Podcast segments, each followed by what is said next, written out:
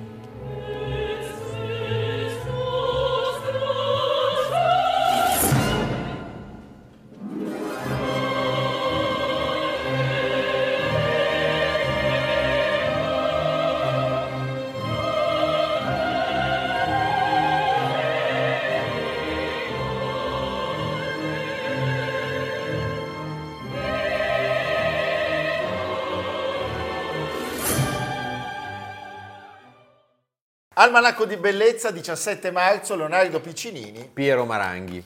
Abbiamo iniziato con i dialoghi delle Carmelitane, questa edizione mitica firmata da Riccardo Muti e Robert Carsen. Oggi raccontiamo una storia che Piero ha particolarmente a cuore, Sì, perché, perché- ce l'avevi lì da tanto, Da tanto, volevi sì. raccontarla. Famosissima storia. Sì. eh?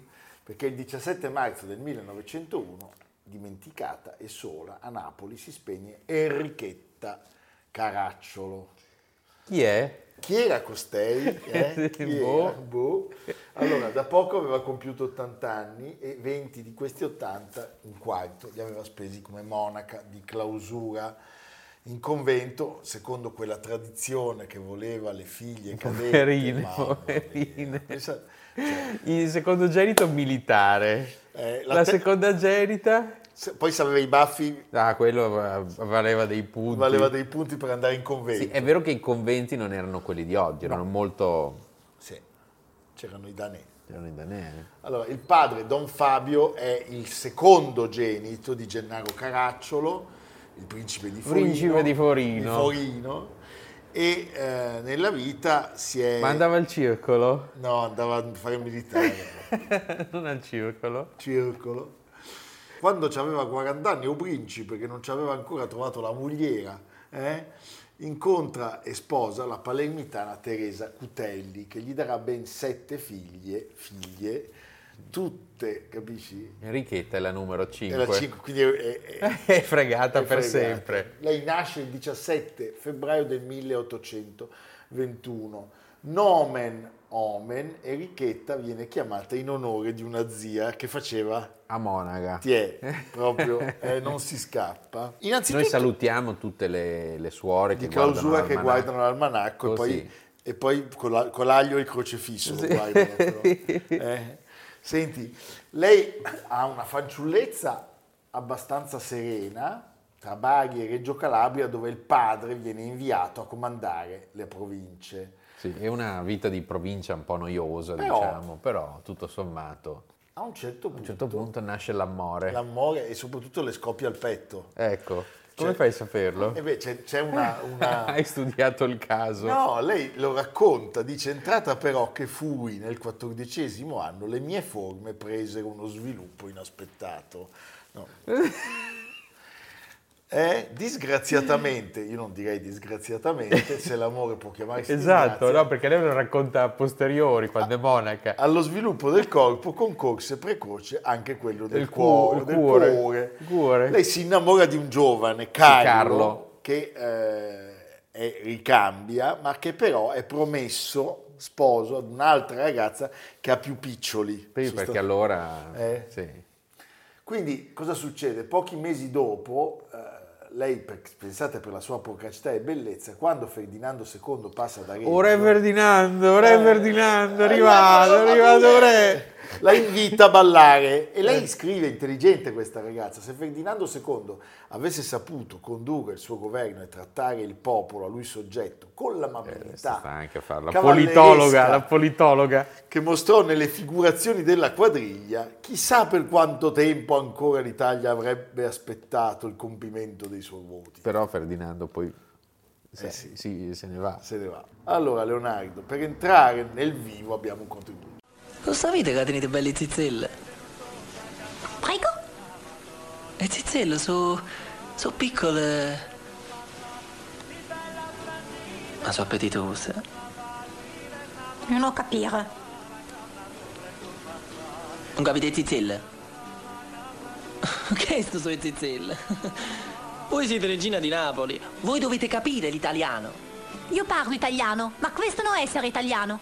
Oh, è napolitana. Napolitana, l'unico italiano che conta, la regina di Napoli. Nel settembre del 1839 Don Fabio, il padre, muore a Reggio Calabria. Lascia la moglie, Teresa, responsabile per quattro delle sette, le più giovani. La, la situazione economica Economica è difficile. è difficile e quindi la Noi pensione, teniamo prestigio dalla famiglia. no, la pensione di grazia data da Ferdinando non basta. Sì.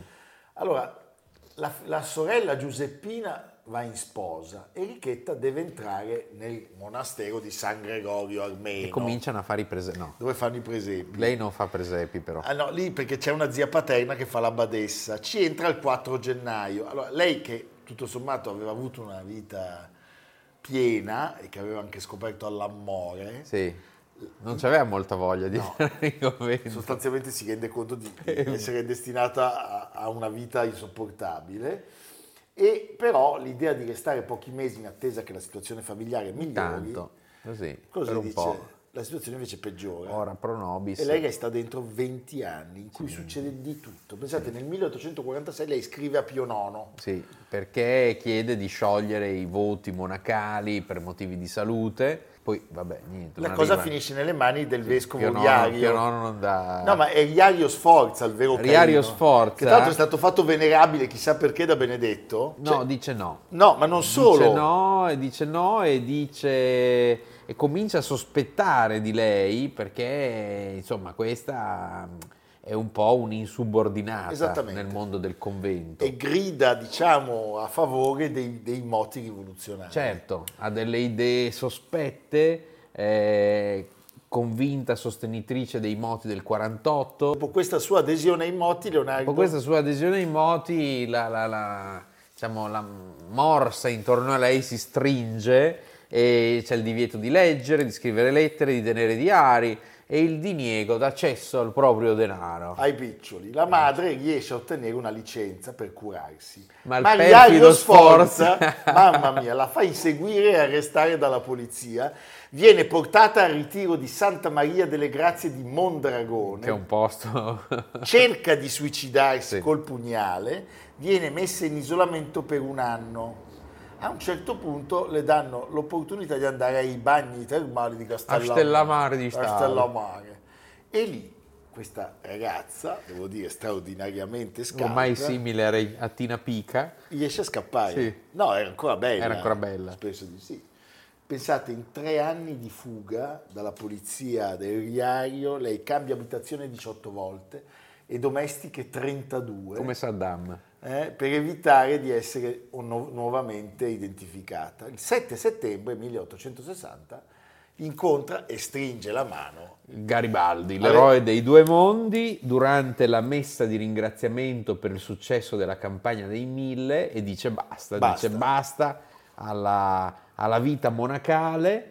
Lui Eh, avrebbe promesso di nominarla ispettrice degli educandati perché, eh, Sì, no, perché pensando a tutta la vita che aveva passato era la persona giusta. era la persona giusta. Però poi l'assedio di A Capua Capua ci stanno, ci stanno i Savoia. e quindi lui va, Ecco. molla, se ne va. vorrai, posso darti solo amore. Quando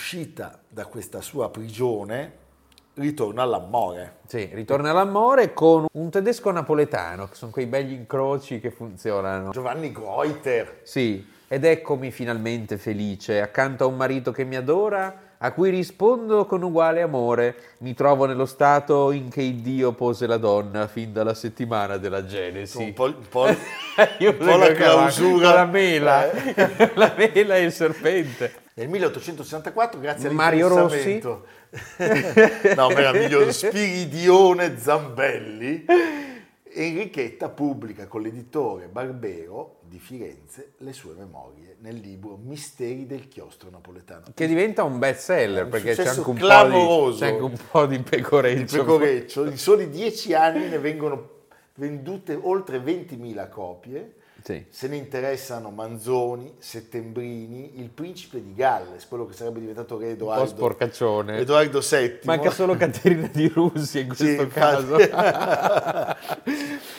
e pensate, Gaspero Barbero, Sì. l'editore, sottolinea come i misteri sia stato un affare ancora più redditizio dei miei Alla fine ricordi. all'editore intera è l'unica Solo vendere. Io per D'Azeglio avevo speso eh, 10.000 lire. Eh, Alla, all'Enrichetta Caraccio gli ho dato 1400. È un lampredotto. Hai capito?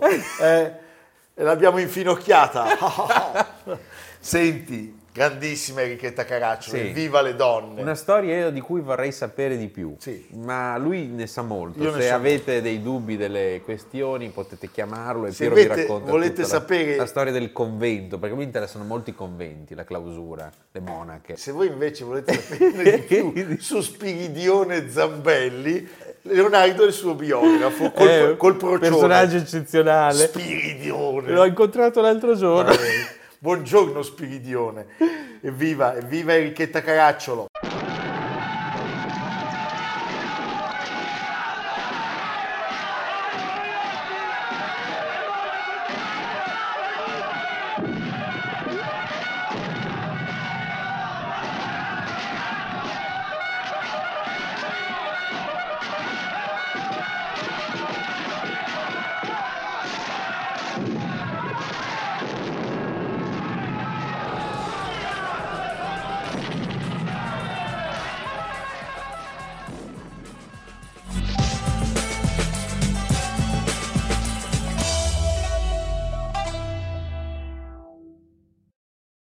And the manager has a prepared message for his players to do just that.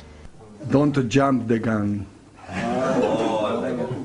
Don't jump the gun. In Italy, it's other other meaning, but the same.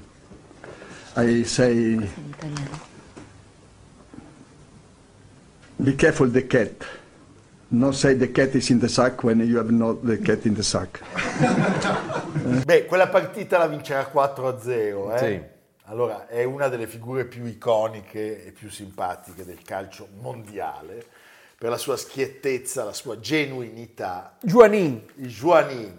Giovanni Trapattoni, tanti auguri, oggi è il suo compleanno. evviva. Evviva, lui guarda l'almanacco. Sempre, sempre. È il quinto figlio di Francesco, operaio, emigrato da un piccolo paese della bassa bergamasca e A di- Cusano Milanino, la città giardino. E di Romilde, Romilde Bassani, contadina. La sua famiglia abita in una, in una porzione di una cascina, la cascina Guarnazzola, insieme ad altre 11 famiglie. Nel 1945 il Trappi comincia a giocare a calcio all'Oratorio San Martino di Cusano. Cosa succede? Succede che mentre si allena e gioca, il suo lavoro è quello di apprendista tipografo, ma nel 1956 c'è un incontro, un incontro con le giovanili del Milan, c'è un tecnico. Il ma- il Malatesta. Mario Malatesta che lo vuole con sé.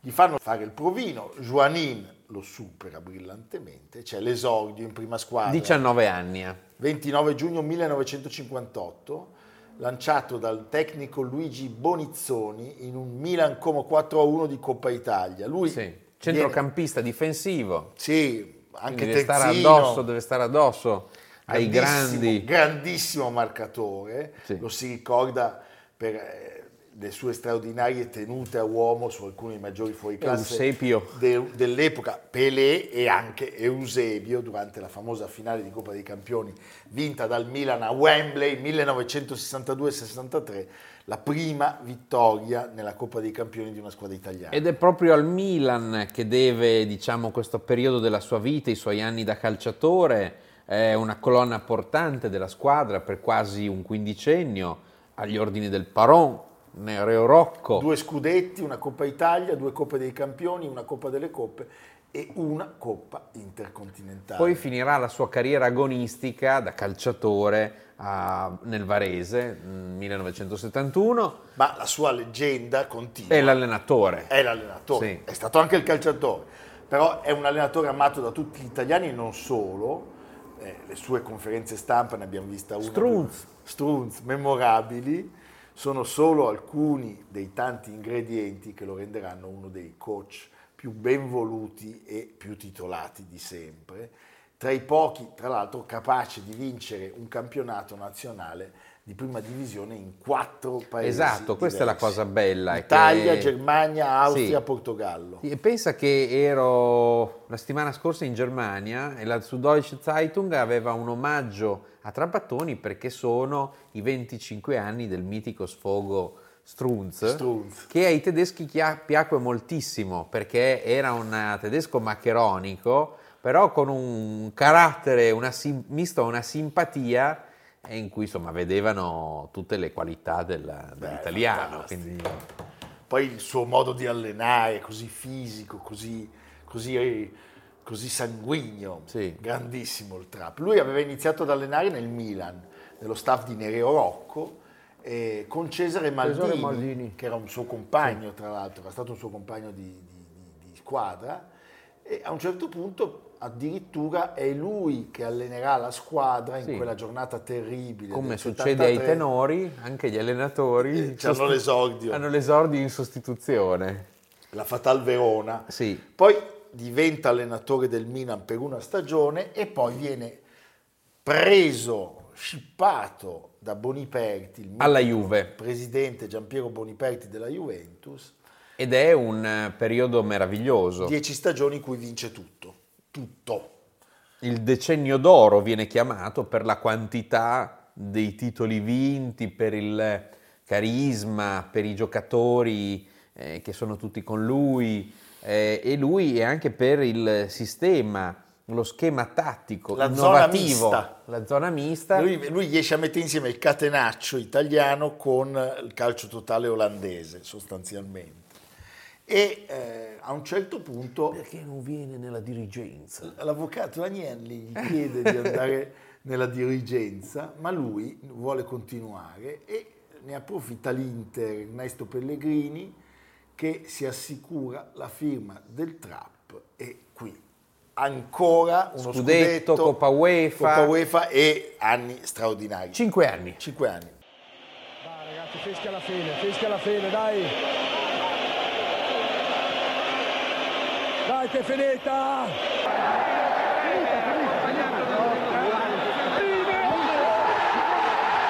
Dai Giovanni, dai!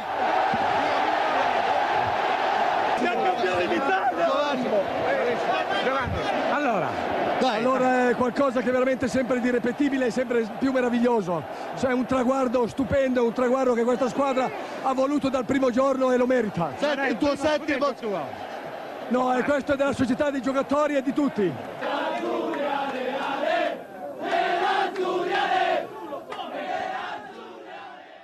C'è un ritorno alla Juve, sarà lui a lanciare Alex Del Piero e poi nel 94, Negli anni 90 cominciano le esperienze fuori d'Italia, nel 94 al Bayern Monaco, da Monaco arrivano a Cusano Milanino e per convincerlo, però non va benissimo questa prima esperienza al Bayern Monaco, i risultati non arrivano e quindi lui passa al Cagliari. Passa al Cagliari. Anche al Cagliari, nonostante un grande entusiasmo, perché è arrivato Trapattoni, che già il nome creava no, una, una voglia di vincere, non funziona e quindi lui addirittura è costretto a dimettersi a metà stagione, torna a Monaco. torna a Monaco E ed è vince il lo Monaco scudetto. dello Strunz. dello Strunz e vince lo Strunz. scudetto. Poi c'è Scholl, Basler stagione- e Strunz, i piagnucoloni. i piagnucoloni. Sì. Wissen Sie, warum die Italienmeisterschaft kaufen nicht diese Spieler? Weil wir haben gesehen, viel Male zum Spiel. Aber gesagt, sie nicht spielen für die italienischen äh, Meisters. Strunz. Jahre hier hat gespielt, sein Spiel. Ist immer verletzt.